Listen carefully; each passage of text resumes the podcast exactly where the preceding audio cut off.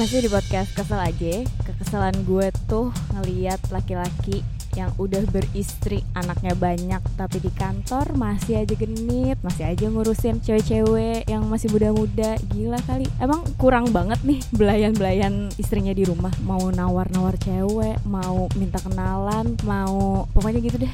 Gue kesel aja pokoknya.